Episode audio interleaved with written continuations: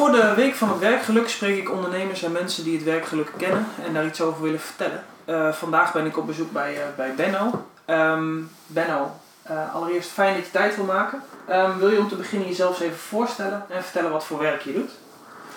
Mijn naam is Benno Rijpkema en ik begeleid mensen in verandering.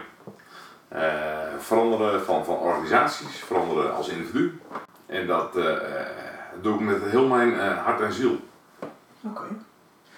Ehm, wil je vertellen wat is je achtergrond? Mijn achtergrond is, eh, ik heb ooit bedrijfskunde gestudeerd. Ja. Eh, na een paar kleine omzwervingen ben ik uiteindelijk bij een groot advieskantoor terechtgekomen. En eh, daar heb ik heel veel geleerd over eh, nou ja, het bedrijfskundige veranderen. Ja. In 2009 ben ik voor mezelf begonnen. En toen heb ik eigenlijk geleerd wat ik al die tijd al gemist had. Eh, want ik heb het puur bedrijfskundig gedaan en toen leerde ik ook nog vooral de menskant kennen. En die menskant is veel interessanter. Eh, want daar valt of staat de verandering. Daar valt of staat te veranderen. Ja, Bij de menskant. ja. Mensen willen wel veranderen en ze kunnen ook wel veranderen. Maar ze willen niet veranderd worden. Oké. Dat is een goeie. Ja, en eh, wat heel veel consultants en adviseurs doen in verandertrajecten, eh, maar ook heel veel directeuren en managers, eh, jullie moeten veranderen. Ja. Nou ja, zodra het woord moeten valt, schieten mensen vaak in de weerstand, Ja. want ze willen helemaal niet veranderd worden. Nee. Nou, Oké. Ehm, kun je toelichten waarom je de keuze hebt gemaakt om uiteindelijk voor jezelf te gaan beginnen? Want je vertelde, je hebt voor een adviesbureau gewerkt en uiteindelijk... ja, ik, ik eh, eh, eh, ontdekte eigenlijk dat ik heel erg geloof in kwaliteit leveren. Oké. Nou, dat was een tijd van, van hoge voorspoed in, in adviesland. Mhm. De bomen groeiden door het dak heen. En ik voelde mij daar niet helemaal meer op mijn plek. Want het credo geld verdienen was, stond hoog in het vaandel. Ja. En ik ben absoluut niet vies van geld verdienen, geloof me. maar wel in de goede volgorde. Ja. Dus ik heb besloten om uiteindelijk voor mezelf te beginnen. Zodat ik daar mijn eigen lijn in kon volgen. En ook terugkijken met heel veel dankbaarheid naar wat ik geleerd heb bij dat grote bureau. Maar ik heb daar nu wel mijn eigen saus over kunnen eh, gooien. Nou, hoe ik begonnen ben is, eh, ik had ontslag genomen. Ja. En eh, in mijn netwerk kwam ik een opdracht tegen en die opdrachtgever zei, goh, ik kan je wel een opdracht geven, maar ik kan je niet in dienst nemen. Dus de enige mogelijkheid is dat je jezelf verhuurt. Nou, na het gesprek ben ik gelijk in de auto gestapt. Ik ben naar de Kamer van Koophandel gereden. Eh, en ik zat bij de dame eh, aan de balie. Hoe moet uw bedrijf heten? Ik zei, ik heb geen idee. Ik kom net bij mijn opdrachtgever vandaan. En ik heb werkelijk geen idee. Nou, doe eens een rijpkema advies. Nou, dat kon niet. Dat was al vergeven ergens in het land. Oké. Ik zei, nou, plak er maar groep achteraan. Eh, nou, dat mocht nog wel. Eh, dus uiteindelijk zo is er rijpkema adviesgroep ontstaan. Nou, later is dat wel doorontwikkeld naar onbezorgd ondernemen uiteindelijk, waar ik nu partner van ben. Maar zo ben ik voor mezelf begonnen. Dus eigenlijk eh, is het ontstaan. Vanuit het idee, oké, dat wat ik binnen voor een baas doe, vind ik leuk. Ik denk dat ik dat zelf op een andere manier zou invullen. En daarom heb ik deze keuze gemaakt. Ja. Oké, mooi. Deze week die staat eh, in het teken van het werkgeluk. Ja. Heb jij ooit eens van deze term gehoord? Ehm, en wat betekent het voor jou als je het hoort? Ja, werkgeluk heb ik heel veel over eh, eh, en van gehoord. En ik denk ook dat ik bijdraag met mijn werk aan het werkgeluk van mensen. Dat is mooi. Voor mij persoonlijk betekent werkgeluk eh, in volledige vrijheid mijn energie kunnen volgen en hele mooie dingen voor mensen kunnen betekenen. Waardoor zij hun leven vorm kunnen geven. Hun succes kunnen gaan realiseren. Dat is voor mij werkgeluk. Dus het zinvol bezig kunnen zijn vanuit mijn hart. eh, met mijn kwaliteiten om mensen te kunnen helpen. Eh, en dat gun ik iedereen. Ja. Dat is voor mij ultiem werkgeluk. Ehm, wat zijn belangrijke factoren volgens jou voor werkgeluk? Dat verschilt denk ik van mens tot mens. Zeg wel eens tegen een opdrachtgever die zegt: Goh, mijn mensen moeten meer ondernemerschap gaan vertonen. Als je hier allemaal ondernemers in jouw bedrijf zou zitten, dan zou je gek worden. Ja. Eh, er zijn mensen die van routine houden. Er zijn mensen die, die, die, die graag weten wat elke dag betekent. Ja, Eh, en daar ultiem gelukkig mee zijn. Maar er zijn ook mensen die daar niet aan moeten denken. Ik bijvoorbeeld. Ik moet niet aan denken dat elke dag voor mij hetzelfde is. nou, Dan zou ik doodongelukkig worden. Dus wat nou de definitie is van werkgeluk, het moet passen bij je. Als jij een innerlijke drive hebt om hele grote dingen te doen, dan moet je die vrijheid kunnen creëren. Maar als je die innerlijke drive niet hebt en je hebt de innerlijke drive om gewoon geld te creëren, om de hypotheek te kunnen betalen, om de huur te kunnen betalen, om de kinderen eh, plezierig te kunnen laten studeren, eh, dan is dat ook goed. ja, Dus ik, ik ga niet een maatstaf neerzetten voor succes. Ik kan alleen mijn eigen eh, succes in werkgeluk definiëren. ja. Dus er zijn voor jou per persoon verschillende factoren die bepalen ehm, of je dat, eh, dat werkgeluk hebt of niet. Ja, nou ja, eh, wat ik wel heel belangrijk vind is ook je, de mogelijkheid hebben om zelf je werken te delen. Dat komt ook wel vaak voor in de, de top zoveel lijstjes. De regelvrijheid. Dus ja, als je echt letterlijk aan banden ligt, eh, soms op de lopende band, eh, dan heb je weinig regelvrijheid. En dat ervaren heel veel mensen als beklemmend. Ja, Dus hoe meer regelvrijheid iemand heeft, hoe plezieriger dat wordt. Althans, voor de meesten. Ja. Er zijn ook mensen die het absoluut heel plezierig vinden om in die vaste stappen te zitten. gewoon stramien volgen, Ja, alles voorgestructureerd. Ja. Ja. Ja. Dus dat is wel per persoon natuurlijk afhankelijk inderdaad. Benno, hoe zorg jij, eh, je hebt daar net al iets over verteld, hoe zorg jij voor jezelf dat je eh, gelukkig bent en blijft in je werk? En zou je iets kunnen doen om dat uit te breiden? Ah, Als je gelukkig bent en blijft. Nou ja, ik weet wat mij drijft. Mhm. En wat mij drijft is mensen helpen om, om eh, van, van, van nou ja, bijna die robot waarin we zitten, het systeem van de maatschappij, om eh, eh, zichzelf weer te ontdekken en eh, te ontdekken waar mijn succes zit hè, als mens. Ja. En dat na te streven, dat, dat vind ik heel mooi, daar zit mijn drijf. Ja. En elke keer merk ik, als ik daarmee bezig ben, dat ik energie krijg. Ja. Dus ik heb geleerd om heel goed naar mijn lichaam te luisteren. Als mijn lichaam vertelt van, goh, mijn energie loopt weg, dan ben ik niet met mijn drive bezig. Dus dan ben ik s'avonds gewoon moe.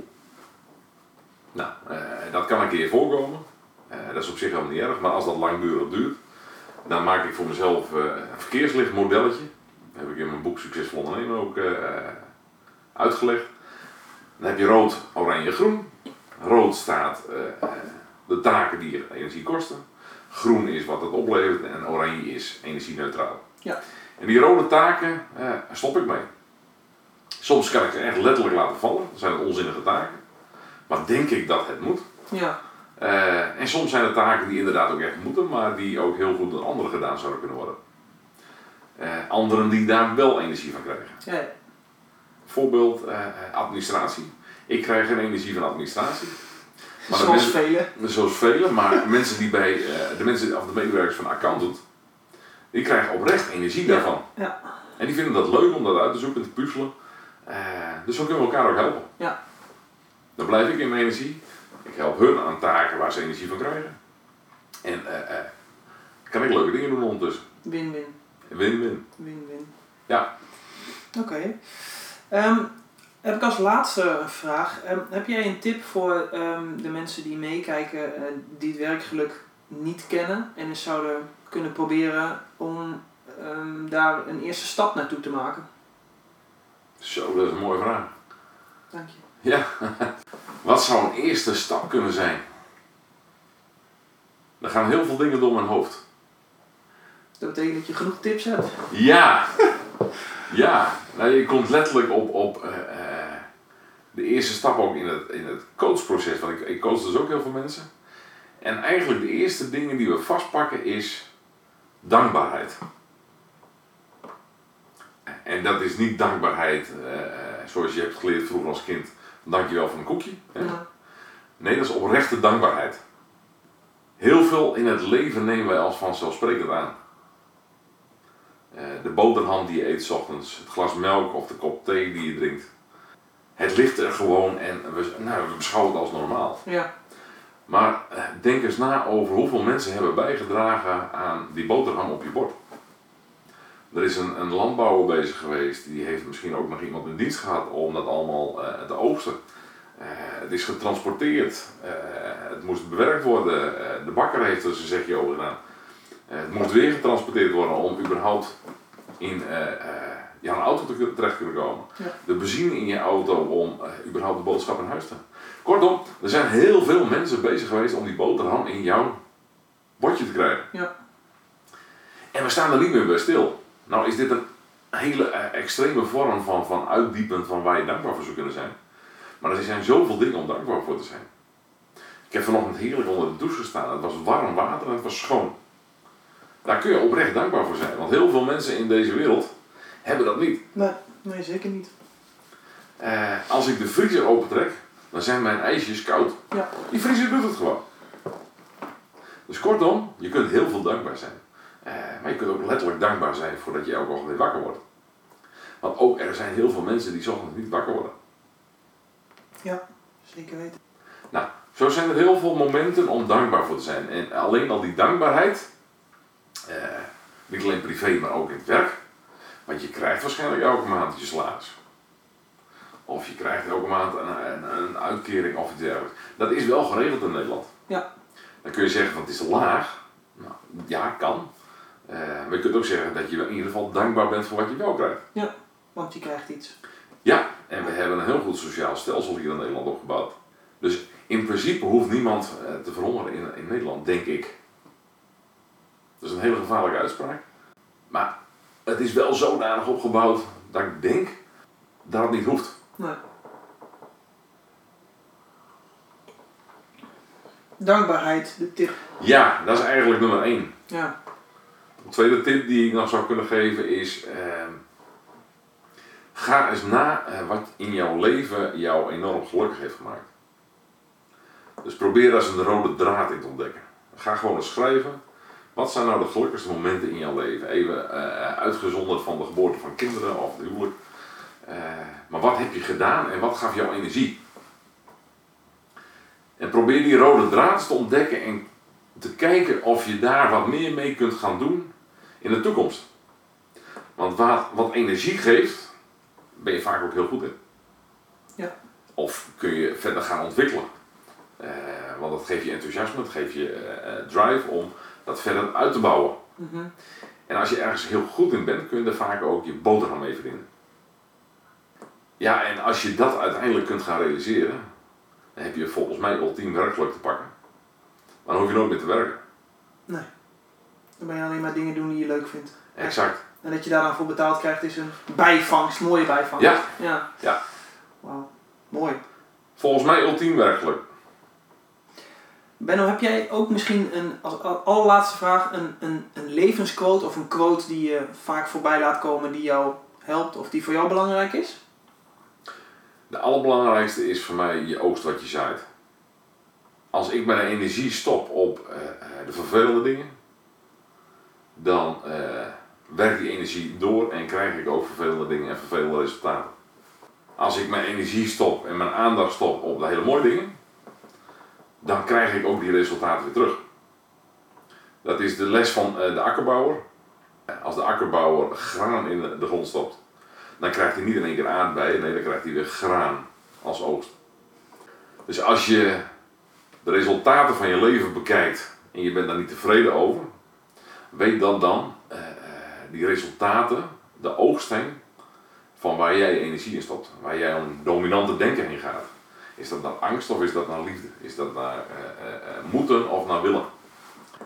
En eigenlijk aan de hand van de resultaten kun je zien waar gaat jouw dominante denken naartoe. Dus je oogst wat je zaait is eigenlijk de, de, de meest kernachtige samenvatting van naar de belangrijkste les in het leven. Je oogst wat je zaait. Ja. Ja. Dat is een mooie afsluiter. Dan wil ik jullie bedanken voor het kijken en ehm, eh, tot een volgende keer.